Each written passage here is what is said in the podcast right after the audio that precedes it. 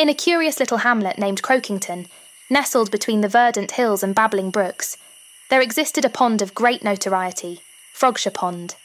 The amphibious inhabitants of this quaint aquatic community were known far and wide for their grandiose social dynamics, mirroring the bourgeoisie and serfs of the medieval times. At the helm of this elaborate social stratum was Baron Ribbit, a corpulent toad of much opulence but little humility, having amassed a fortune from a fluke venture in selling insect insurance. His sizable mansion floated atop the serene waters of Frogshire, casting a long, ominous shadow that seemed to quiver with his every guffaw.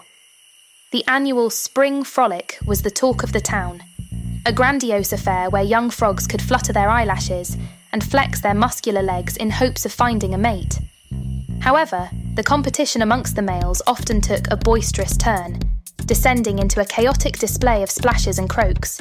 As the sun cast a warm golden hue over Frogshire, the frolic was in full swing.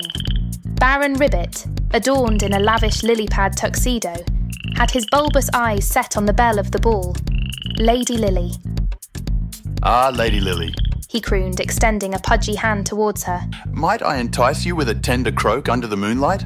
Lady Lily, always the epitome of grace, evaded his clammy grasp and darted amongst the crowd, her laughter ringing through the night air. "Oh, Baron, your advances are as subtle as a bullfrog's belch," she retorted, her words laced with a blend of amusement and disdain. Amidst the laughter, Sir Croakington, a humble frog with a philosophical mind, hopped onto a makeshift stage, clearing his throat as the crowd hushed in anticipation.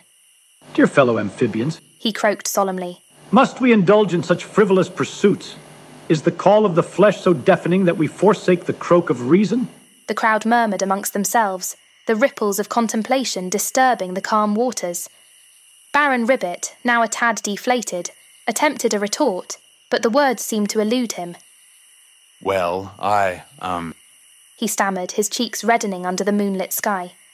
Lady Lily, seizing the moment of enlightenment, chimed in, "Perhaps it's time we leapt towards a tad more decorum, and a tad pole, a less desire." The crowd erupted into a harmonious croak of approval, the wisdom of her words resonating through the cool night air. As the frolic continued into the night, the frogs of Frogshire indulged in a tad more conversation and a tad less confrontation, their croaks creating a symphony of camaraderie that echoed through the hills of Croakington.